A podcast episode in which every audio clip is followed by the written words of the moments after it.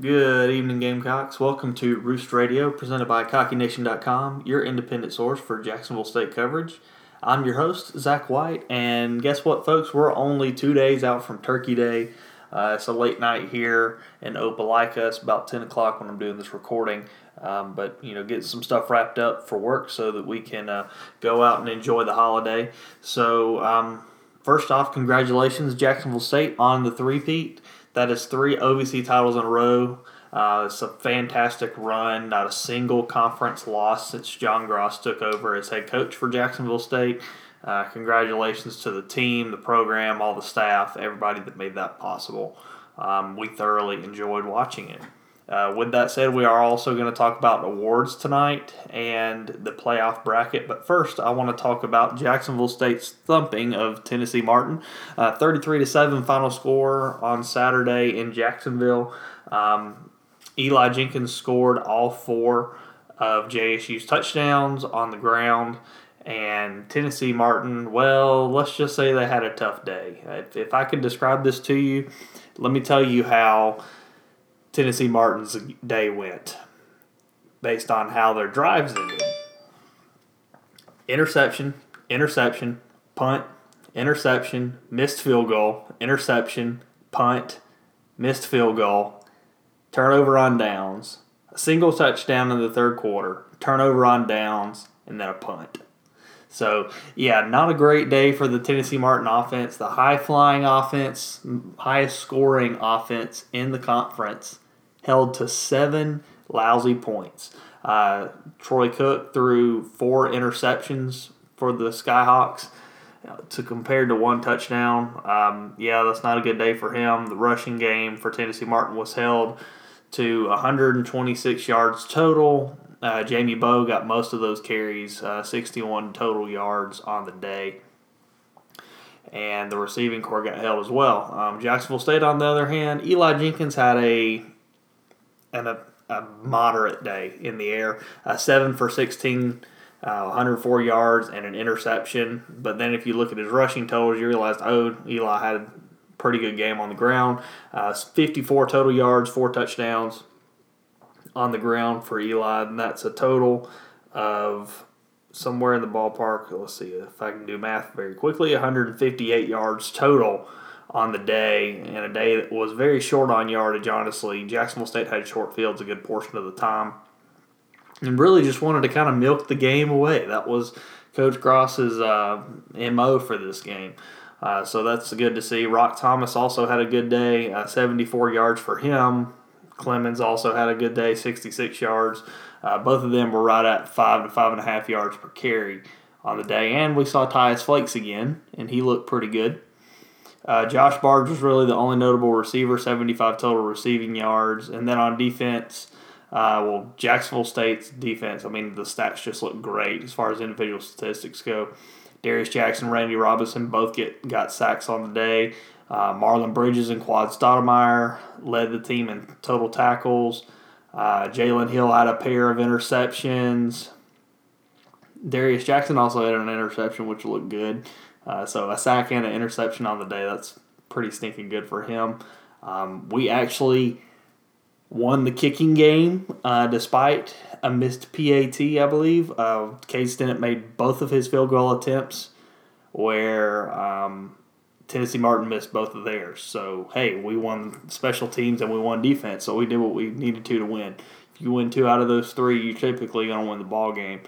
As far as, total efficiency numbers go, Jacksonville State had 4.5 yards per carry on the ground with 4 touchdowns, all again from Eli. They did have one fumble and one interception on the day. But Tennessee Martin had 4 turnovers, 4 interceptions. As far as the passing game goes, the Skyhawks were better. They threw the ball 45 times. That's triple what JSU threw. But they only had 17 completions. And that's an average per completion of 11.3 yards for 192 total. So if you want to understand how this game went, that drive chart, the turnover ratio, and then how many times the Skyhawks threw the ball, that kind of tells you the story of how all this went down. So, initial thoughts and impressions. Of course, I say that it's Tuesday night, but it really was just a good defensive game for Jacksonville State. They didn't look super flashy on offense. They did what they needed to do. They, for the most part, protected the ball. On the defensive side, they forced turnovers. They got to the quarterback. They did what they needed to do to win the ball game, and they're in this mode now where they are relying on the defense, and the offense is giving just enough to win the game. And if you can keep doing that while the defense is dominant, you're going to make a long playoff run. So I'd say right now things are looking pretty good for Jacksonville State. So if we're moving away from that, if we start looking at awards, of course, again, the biggest piece of hardware that we won over the weekend was that OVC title. Couldn't be prouder right now to be a Gamecock. I came in Monday morning bragging to a coworker of mine that's a Samford alum that, hey, Jacksonville State won their conference again. What does Samford do? Of course, they got in that large bid, but they didn't win their conference. So that's something to be proud of, even in the OVC. It's, as Coach Cross says, it is a grind, and it's true. These pesky teams want to hang around with you. But 3 years without a conference loss, I'll take it. I just wish I was a student for the entire time that this was going on. So I could have been to every single game and saw every single one. If we're looking at awards, though, Jacksonville State pretty much swept the conference awards. Offensive Player of the Year, Eli Jenkins, quarterback. Defensive Player of the Year, Darius Jackson. Freshman of the Year, Marlon Bridges. That's a pretty nice little tandem. Marlon Bridges being a redshirt freshman, that is just scary because of the numbers he is putting up right now are uncanny for a kid his age. If he sticks around for a long time, he's got NFL written all over him. And, of course, Coach Gross, OVC Coach of the Year yet again. First time ever that a coach has won the OVC Coach of the Year 3 years in a row. So congratulations to Coach Gross. Well deserved there. If you're looking at the all-OVC teams, JSU had 17 selected. Of course, quarterback Eli Jenkins, Rock Thomas at running back. The entire offensive line except for Kyron Samuels made it, and I really think that's just because Kyron was having nagging injuries all year. Casey Dunn, Justin Lee, Nick Johnson, all those guys, great job. Let's see, on defense, of course you would expect to see Darius Jackson on here. Randy Robinson's a good addition. 2 out of the 4 linebackers are from Jacksonville State, and Saran Neal and Joel McCandless. No surprise there. Joel McCandless was a all-OVC selection for the preseason. Marlon Bridges at defensive back, Jalen Hill at defensive back. So if you can get an idea of how the team looks and how many playmakers we have at each position group even. I mean, the only positions that we're missing on the all-OVC team is special teams. That's expected considering the year they had. Wide receiver and tight end. We don't really use our tight ends much in the passing game, so that's expected. Jesse Blackburn from Murray State got the all-OVC selection there in a passing offense. At wide receiver, it really just boils down to we do not pass the ball as much as everybody else, and we're not putting up gaudy numbers. Josh Barge is still one of the best and hardest to cover receivers in the conference. So I think those two are understandable, but at the same time, you got to look at Jacksonville State from top to bottom in their depth chart, and you just look at it and you go, how are we going to stop these guys?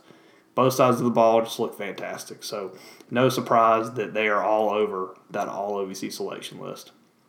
As far as national awards go, Stats FCS did name their finalist, and JSU has finalists in all but one category. Walter Payton Award finalist, Eli Jenkins, he's listed on there. I don't think he's winning that, but still a great year for him. I was really hoping he would. First half of the season, he looked fantastic. Second half of the season, he kind of tapered off. He got banged up. Darius Jackson at defensive end is a finalist for the Buchanan Award. That's the FCS Defensive Player of the Year. And finally, the Jerry Rice Award for Freshman of the Year. Marlon Bridges is a finalist there. Now, these finalist lists have like 30 names. They've got 2 to 3 players from each conference.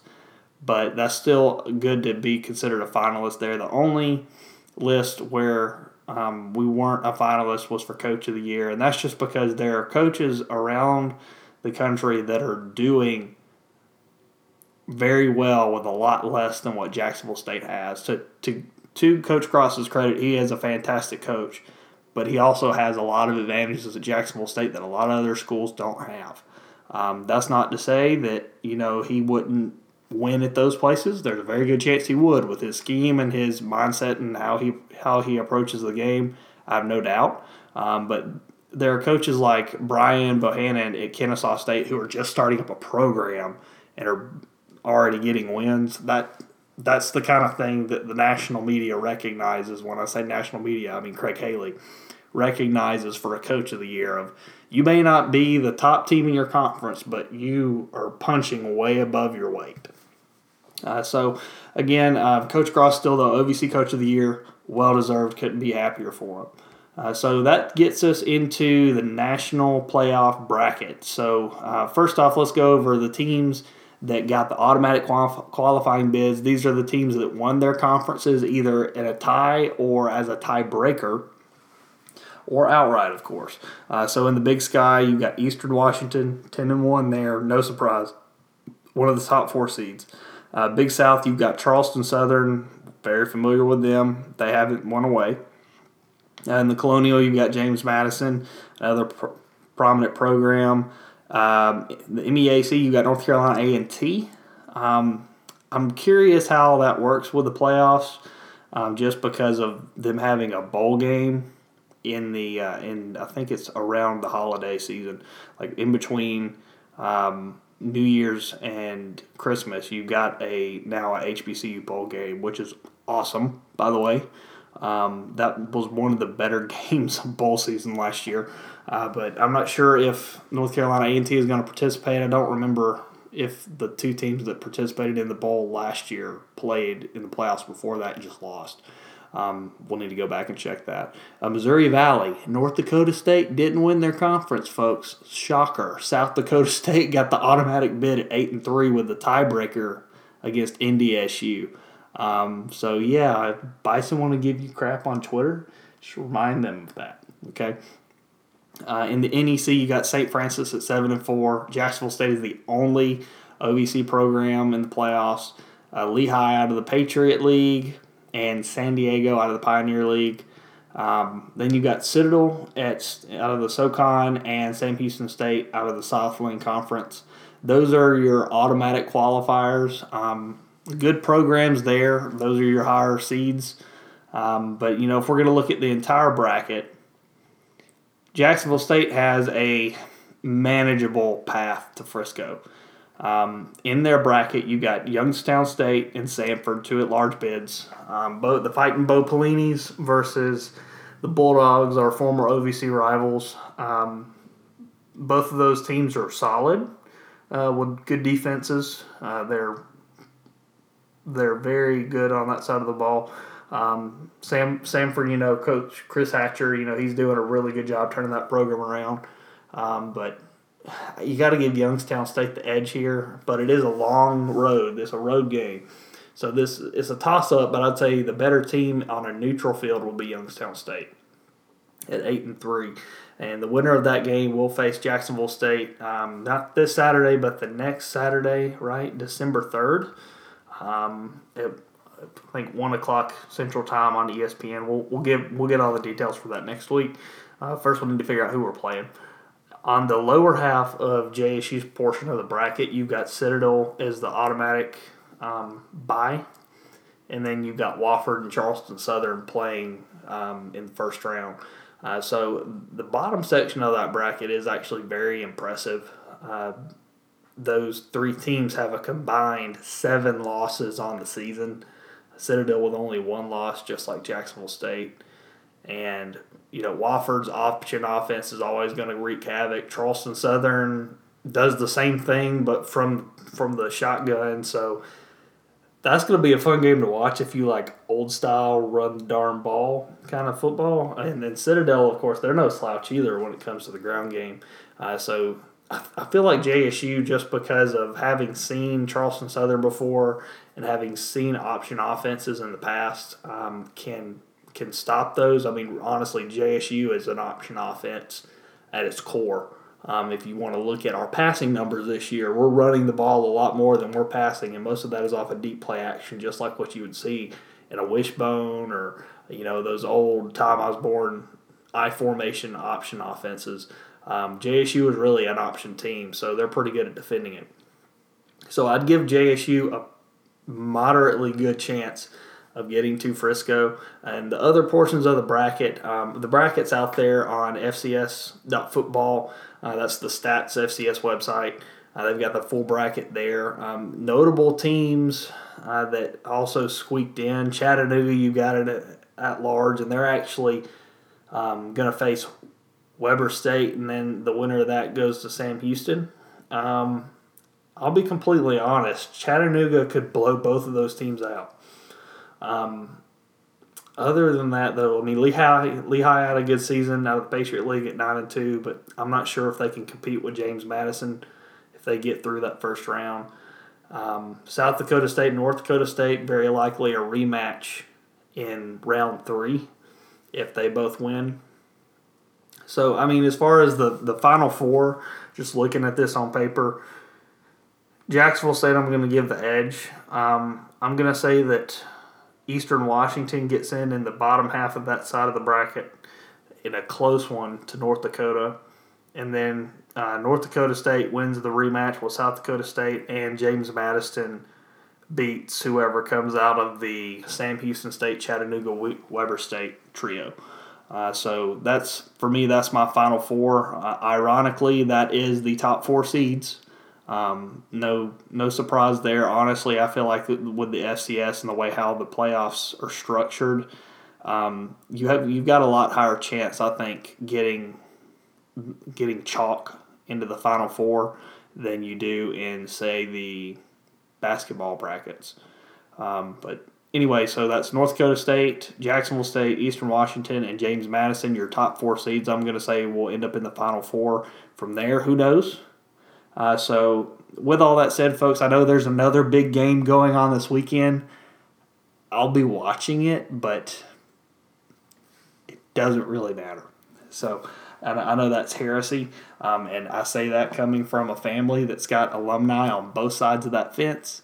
But if Jacksonville State's not playing, I'm just not into it anymore. I'm sorry. So with all that said, folks, we hope that you have a very happy and blessed Thanksgiving. I know that this has been a tough year for everybody with the election and all the other stuff that's been going on around the world. Just remember that you have everything to be thankful for, living in a fantastic country, being an alumni of a fantastic school with a great football team. And, of course, on my end, we're very thankful to have you guys as an audience. You guys make this fun. So, again, have a happy Thanksgiving and have safe travels if you're traveling. And until next week, folks, stay cocky.